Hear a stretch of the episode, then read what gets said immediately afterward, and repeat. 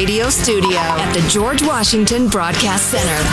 Jack Armstrong and Joe Getty. The Armstrong and Getty Show.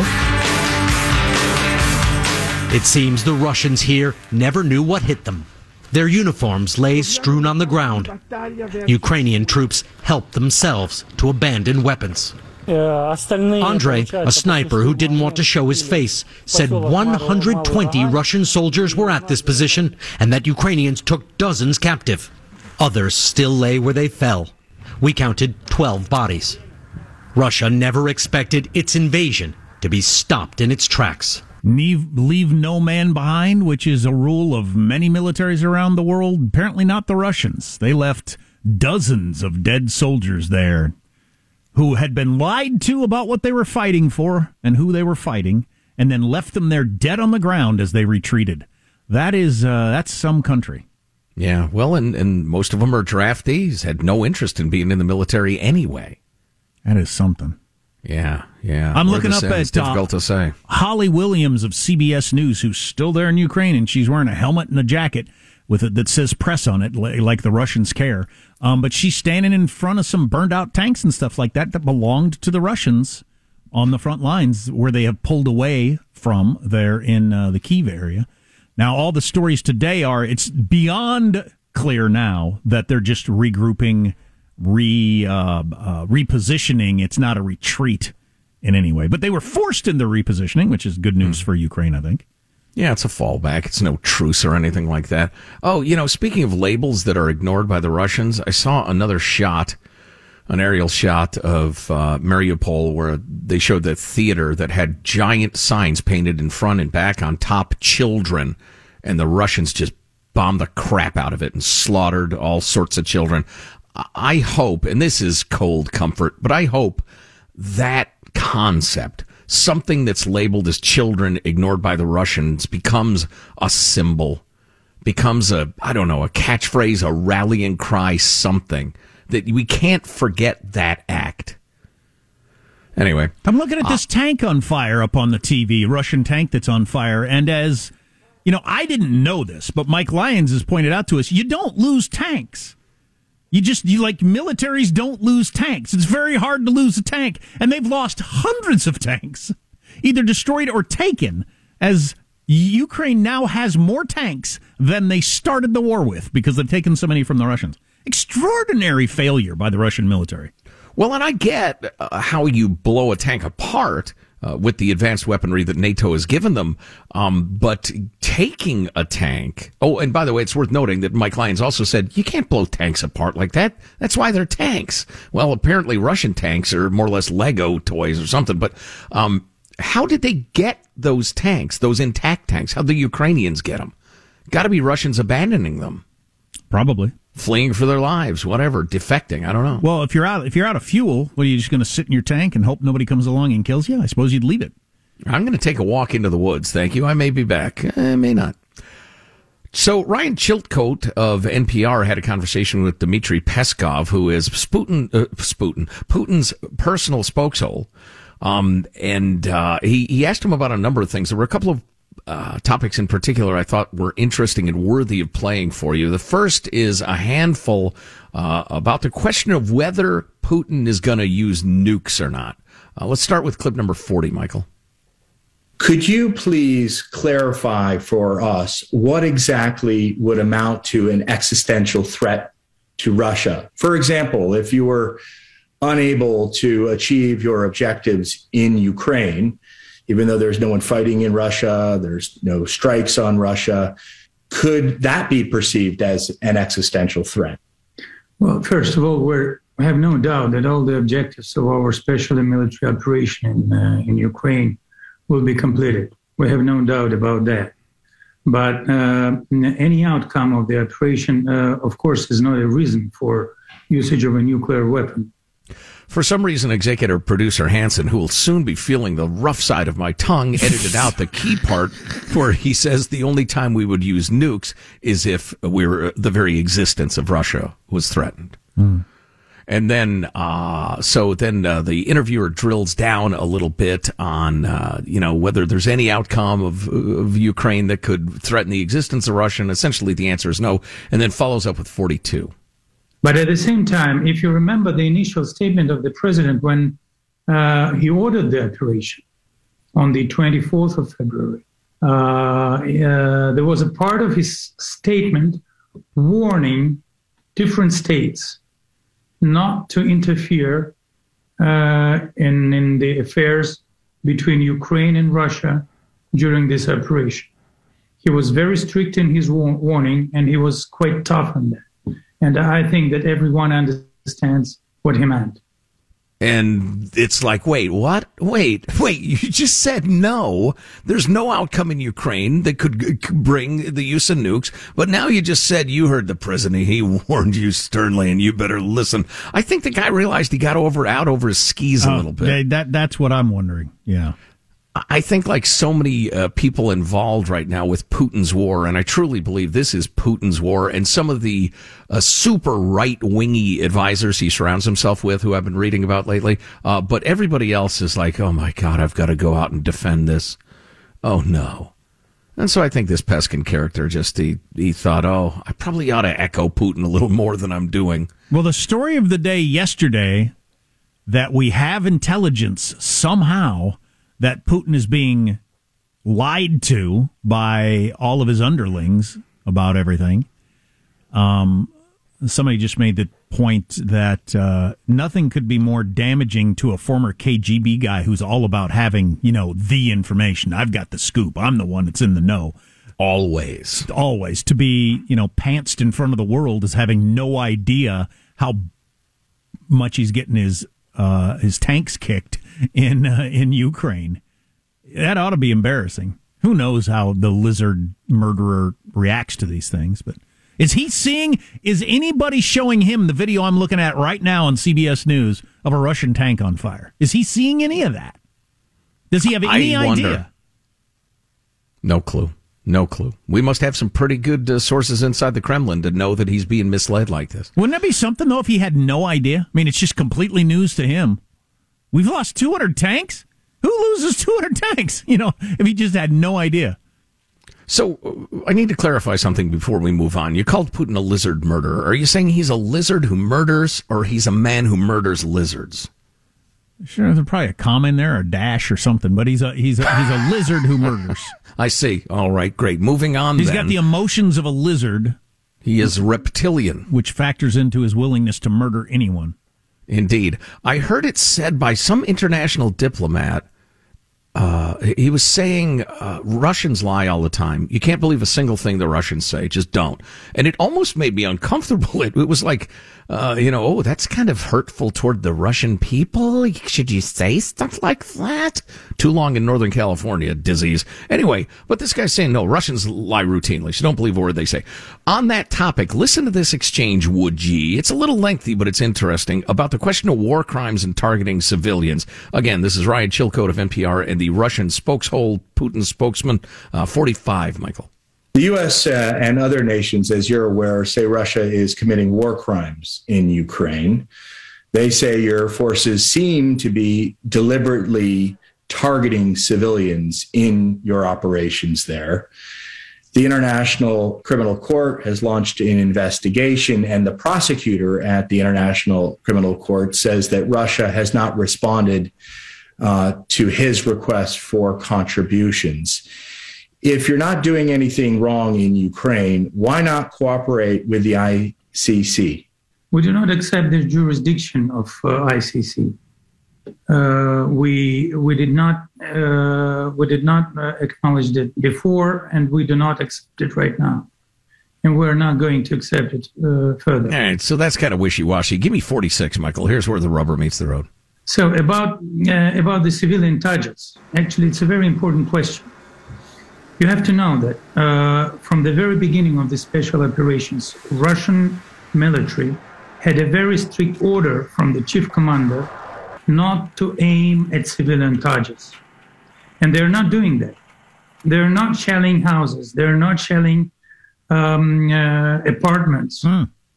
They're not shelling civil objects. They're only shelling and they're aiming objects of military infrastructure in the context of uh, one of the main goals of the operation, demilitarization of, uh, of Ukraine.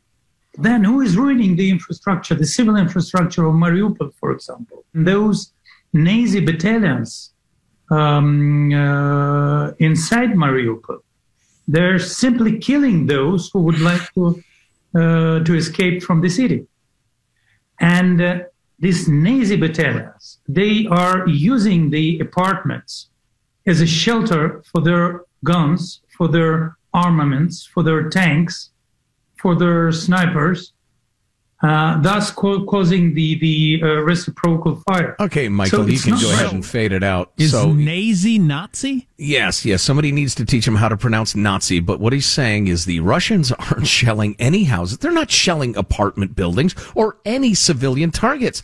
It's those Nazis that are doing it. Those secret ghost Nazis that nobody can see. So not even just like individual Nazis, Nazi battalions Oh yeah, are tens of thousands shelling apartments because people are trying to escape. Mm-hmm. Exactly. Now, I, I was at the beginning of that going to say, well, maybe he's just being misled like Putin. I mean, maybe he's, you know, maybe he's being lied to too and has no idea what's going on. But or no I thought way. maybe he's claiming that oh, the top brass said no civilian targets, and he's trying to throw it down. He's trying to throw the war crimes down the ladder a little bit. But there ain't nobody who believes there's Nazi battalions at all in Ukraine, let alone shelling apartment buildings. Well, what's even more terrifying than battalions of Nazis is that they're uh, apparently battalions of uh, vampire Nazis because, uh, like vampires, they don't show up in mirrors nor on film. So you got Nazi vampires, vampire Nazis, if you prefer. Uh, Have you been a good little Nazi? That's one of their commanders there, running roughshod over Ukraine. That is the official claim of the Russian government. What's the point of even talking to them? And then, is there any point in talking to them at all now? If if Putin announces we're pulling back, and then the next day shells the area he pulled back from, and his spokesman's out there saying there are Nazi battalions blowing up those apartment buildings, it ain't us. What's the point of even talking to them? I mean, That's honest to God, is there well, any use in letting them say that? In fact, it might do more harm than good.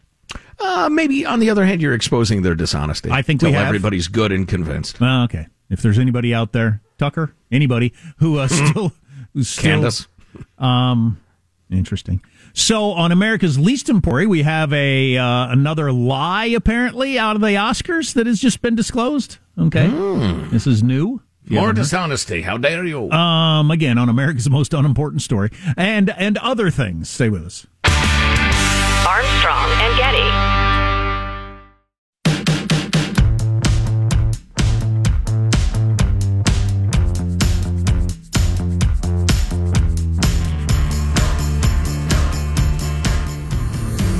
The Armstrong and Getty Show.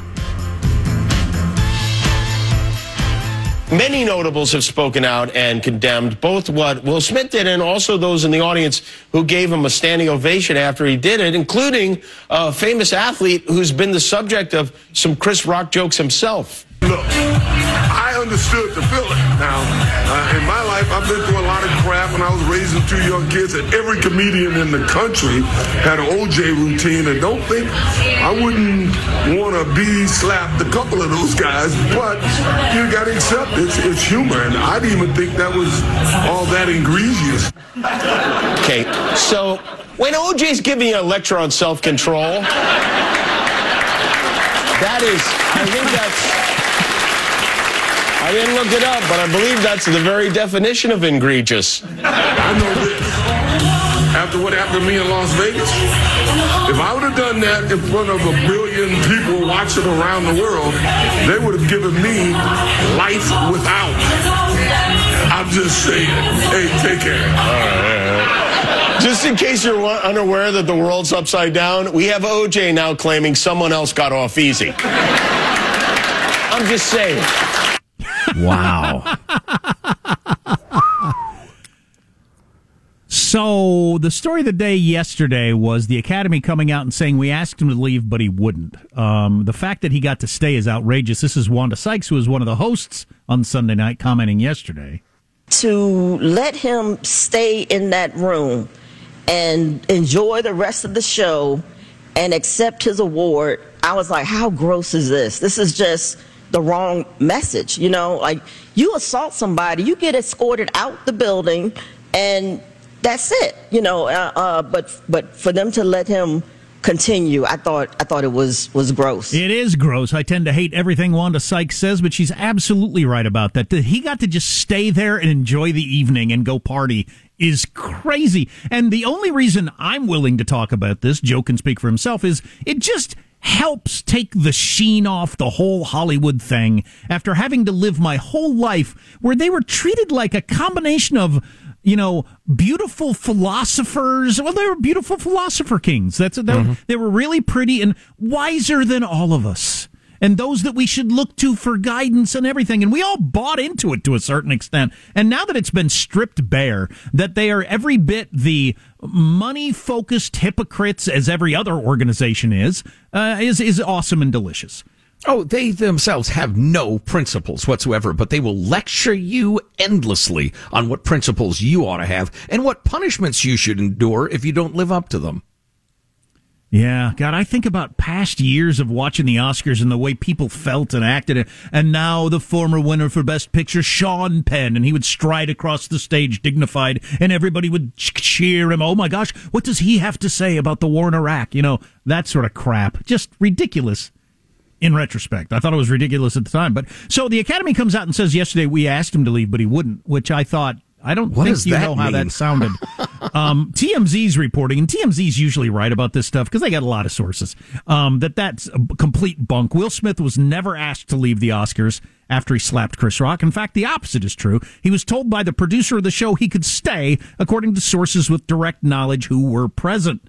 There was quite the argument but uh, nobody they never settled on anything backstage because some people did think he ought to leave and um, uh, they never got around to it and one of the producers went and told him you're you're going to get to stay because Will Smith uh, was concerned that they was going to be asked to leave before he you know won best Oscar. I if I was a producer there, I'd have walked out on stage, just grabbed the mic, made a big show out of it. Look, I'm uh, I'm doing I'm going to resign. I'm resigning from the Academy. I just want to let you know we're arguing backstage. I think it's ridiculous that Will Smith is still sitting there in the front row having just attacked someone. I resign. I think everybody agrees with me we should leave right now.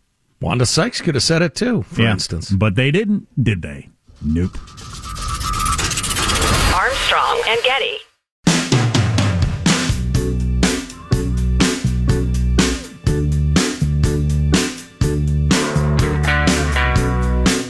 The Armstrong and Getty Show.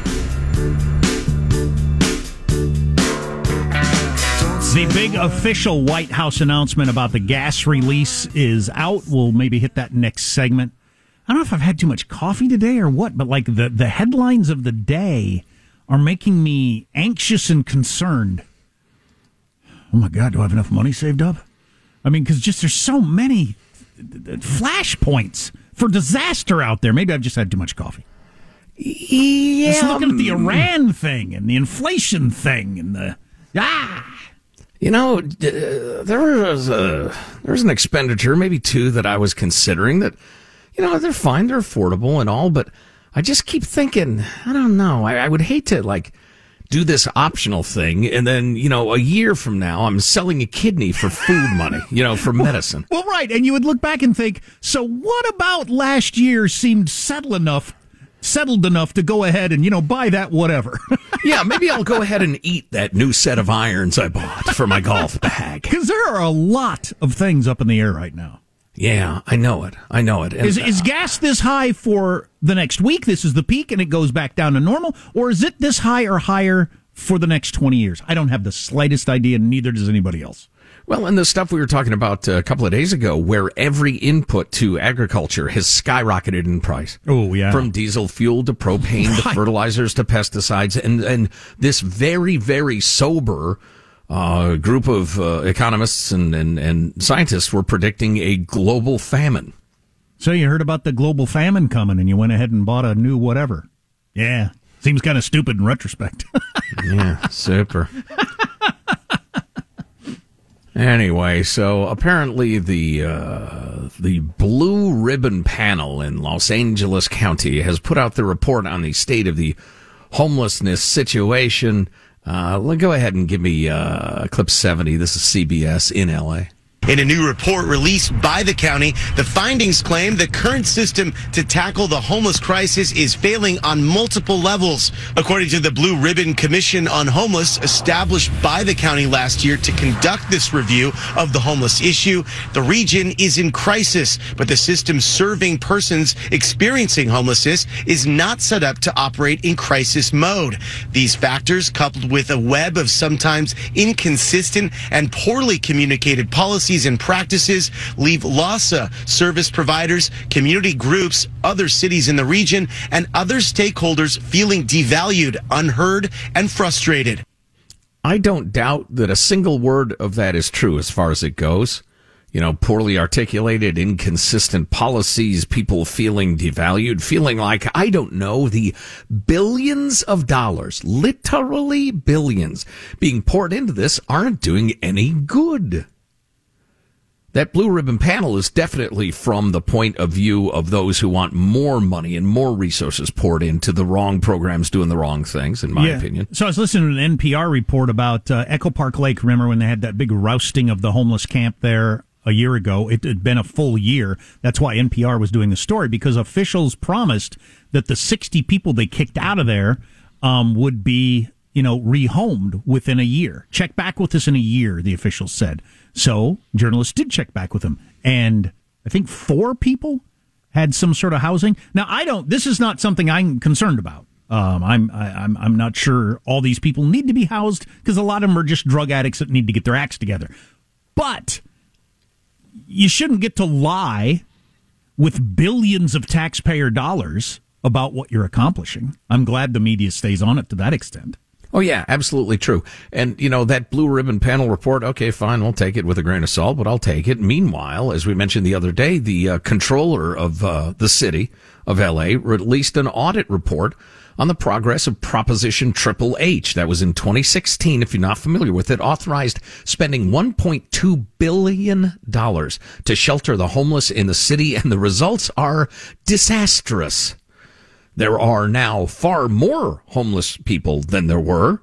Um, and uh, before the pandemic, there were 41,250. Due to the pandemic, there have been no new counts taken, but most experts agree from the increased number of encampments that the number is much higher. Well, is it so because it of the pandemic? from 2016 to 2020 no, it grew a great deal from 2016 to 2020 while these billions were allegedly being spent, and then it grew even more during the pandemic. Well, right, but was it because of the pandemic or the continuing to announce more gazillion dollar programs that seems to grow homelessness?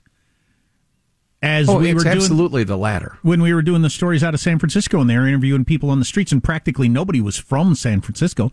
Uh, same with L.A. I'm sure people figure out where the money spigot is if you're homeless in some town where they don't have a money spigot, you go to a place where they do have a money spigot. Yeah. So six years after the pra- passing of this 1.2 billion dollars in uh, in funding, uh, LA is building units for housing. Has completed 1,142 units. An additional 4,200 are under construction. Uh, during this review, we found that the less than 1,200 units that have been produced in five years, estimated cost for several projects exceeded $700,000 per unit. Wow. Once again, 700,000 per unit. Most of the units built to house a person, by the way. 700 grand to house a person. Yeah. Now that are, is quite a few of the major projects. Uh, the average completed cost is about $521,000 per unit. Uh, and and the ones currently under construction, it's an average cost of about six hundred thousand per unit. How can anyone? How can anyone? I don't care how progressive you are. How can anyone justify seven hundred grand per person to try to get people off the street? And then, what do you think? What long term? How does this work out? What is your plan here? They live there forever? And you just keep spending 700 grand per person as the homeless situation grows as it has for many years or you think they're all of a sudden going to get a degree from a community college and go get a job and stop doing crack i mean what, what do you what do you think is going to happen right Right, and there are more stats about stuff that costs seven hundred. And uh, there's one project currently estimated at eight hundred and thirty-seven hundred. I'm sorry, eight hundred thirty-seven thousand per unit. Additionally, it took 3.4 years to complete the 1,142 units, while more homeless poured into the area. It will take an estimated 4.3 years to complete the additional 4,200 units, at which point, who knows, the number of bums and junkies might have doubled. The estimated current number of homeless in Los Angeles, and again, the word homeless is a propaganda term to make you think the primary problem of all of these people is that they have no home. Unhoused prim- is the NPR term. Currently experiencing unhousedness. The primary problem for a large majority of them is they're drug addicts. Current- they're not drug addicts because they uh, are one paycheck away from losing their house and got a medical bill and blah blah. No, they're drug addicts because they're drug addicts. They're homeless because they're unemployable junkies. Those currently being denied roofability.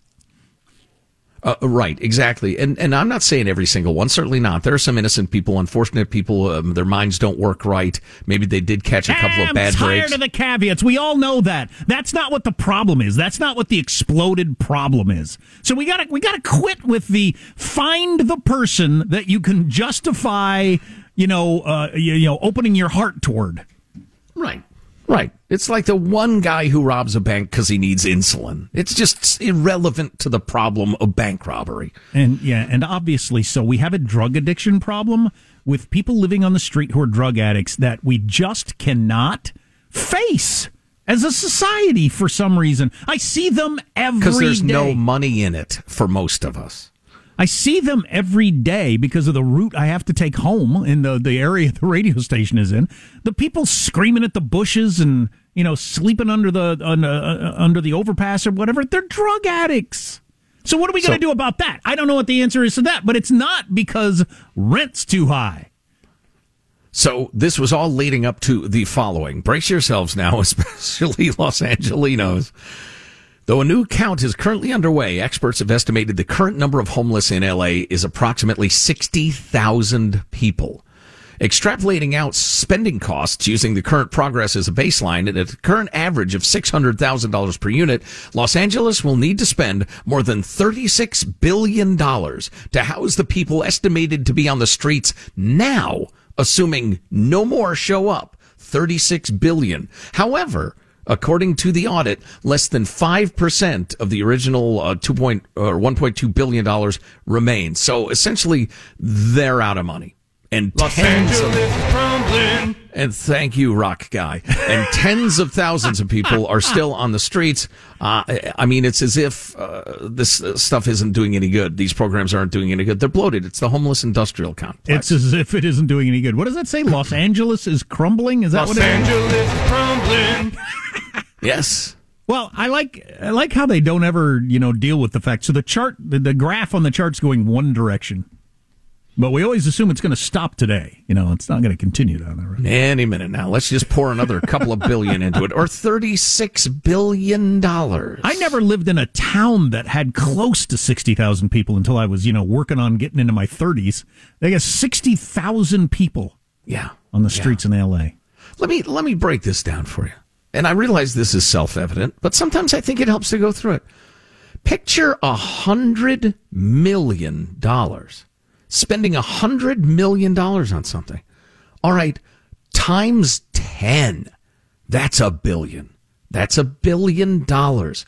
And then you have to multiply that by 36 to come up with the amount of money that would have to be spent given current practices to home every bum, junkie, and loser in LA County. Meanwhile, 30,000 more have showed up. So that's going to be another, I don't know, 18, 19 billion. You know, the problem with the progressive view welfare state thing is it doesn't work. And the, the problem with the conservative angle of it is the hard hearted conservative angle is it just looks so mean. And especially once you've uh, let the situation get out of control, that's when it's at its meanest. You got to catch this, you know, before it happens with the um, you know, with the societal pressures of people supporting themselves and, and figuring out a way to make a living and feeling ashamed if you can't feel your, feed your own kids. You should be ashamed that you can't. So there's all kind of societal pressure to make sure you don't end up in that position. But once right. you let all that occur, then it just looks so awful. Right. To not just hand these people money for the rest of their lives, I guess, but obviously that creates more of them because there's lights. There's a there's a certain chunk of human nature that wants to just lay around and be given stuff. So it doesn't work. I agree with every word. I don't know how you get out of the spiral at this point.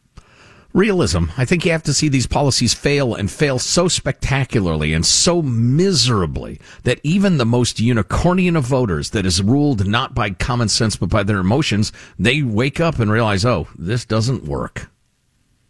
I've said this for years and it still just blows my mind. The biggest weakness of the whole progressive theory is you all believe that every human being is going to do their best in every circumstance. And anybody who ends up in a bad situation, it's because they were screwed by the system. Who were your friends growing up that led you to believe this? I mean, who did you hang out with in high school or college that led you to believe this? Where did you work where everybody was given 100%? What, how did you form your worldview? Ah. it's fantasy. Yeah. You can comment on the text line 415 295 KFTC.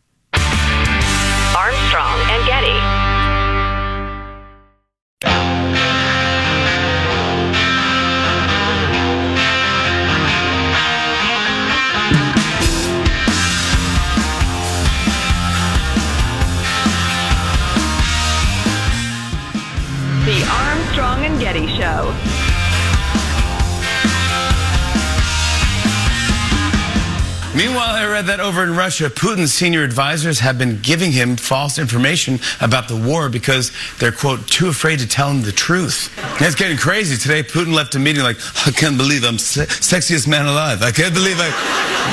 This is unbelievable. Third year in a row. There you go. So this just came out. Uh, it had been teased. It wasn't un, it wasn't unexpected, but it's officially announced now. The Biden administration announcing historic oil reserve release, along with other steps to reduce gas prices. Mm. Um, 180 million barrels of oil. It's the biggest release ever in U.S. history.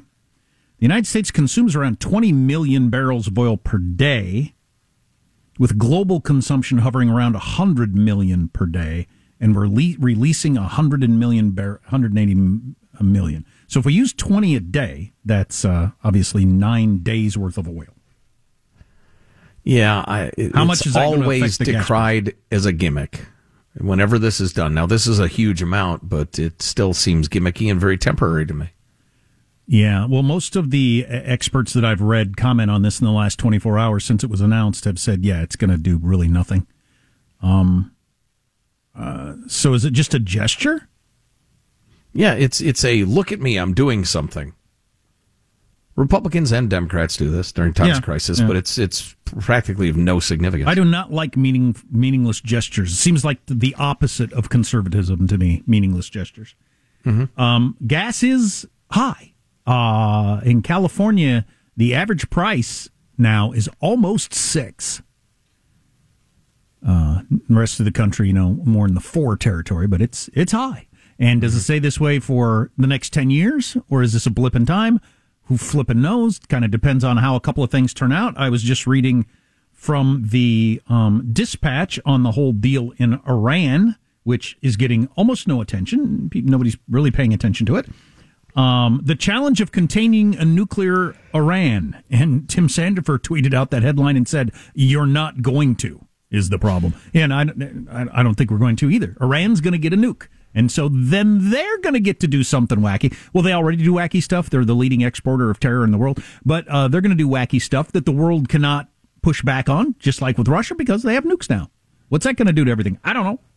I've thought for a long time, and, and with all due regard to the idea of keeping Iran from doing being nuclear armed, because that's a nightmare. It's probably a nightmare we're going to live through. But I've always thought, all right, so we uh, come up with this uh, JCPOA or whatever agreement, and they agree to not uh, do the nukes, and they cheat like they always cheat, and eventually they announce, hey, uh, surprise, we got a nuke, and we say, well then.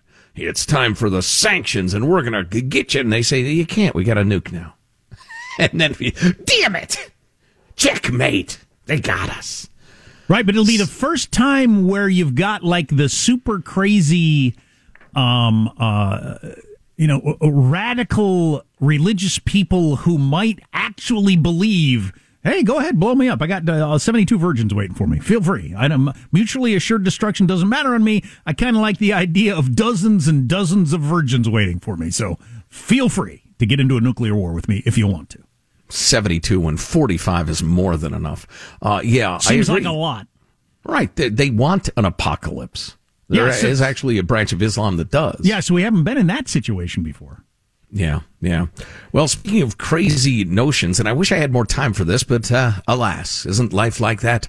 Uh, Washington State has set a target that all vehicles of model year 2030 or later, sold, purchased, or registered in Washington State, they must be electric vehicles. That's seven and a half years from now. The bill was signed by uh, unicorn riding lunatic uh, Jay Inslee, the governor, making Washington the state with the earliest all electric new car target in the nation. Keeping in mind that current nationwide electric car sales are 1.8% or something like that. And keeping in mind that nobody's ever honest about the energy use necessary to produce and, and fuel electric cars. Yeah, I wonder about that with a Tesla. If everybody started driving electric cars, are there enough charging stations? Or are they going to always be full? You go there and wait for an hour for your slot to charge up. Well, and before you even get there, I'll just hit you with some of this. Batteries don't make electricity. They store electricity produced elsewhere, primarily by coal, uranium, natural gas powered plants, or diesel fuel generators. So to say an EV is a zero emission vehicle is not at all valid. Also, since 40% of the electricity in the U.S. is from coal-fired plants, follows that 40% of the EVs on the road are coal-powered. Do you see? But that's not half of it. For those of you so excited about electric cars and a green revolution, I want to take a closer look at batteries and also at windmills and solar panels. A typical EV battery weighs 1,000 pounds, about the size of a travel trunk. It contains 25 pounds of lithium, 60 pounds of nickel, 40 pounds of manganese, 30 pounds of cobalt, 200 pounds of copper, and 400 pounds of aluminum, steel, and plastic. That's a lot of manganese. Oh, that's more than you can d- d- d- buy. Inside are over 6,000 individual lithium ion cells.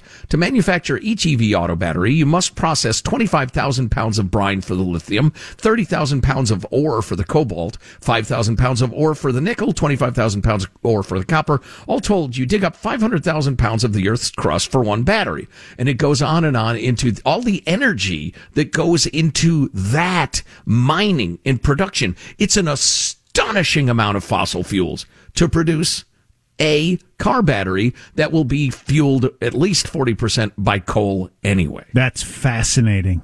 And a problem that has not been dealt with at all by the Greens. They ignore it. Armstrong and Getty.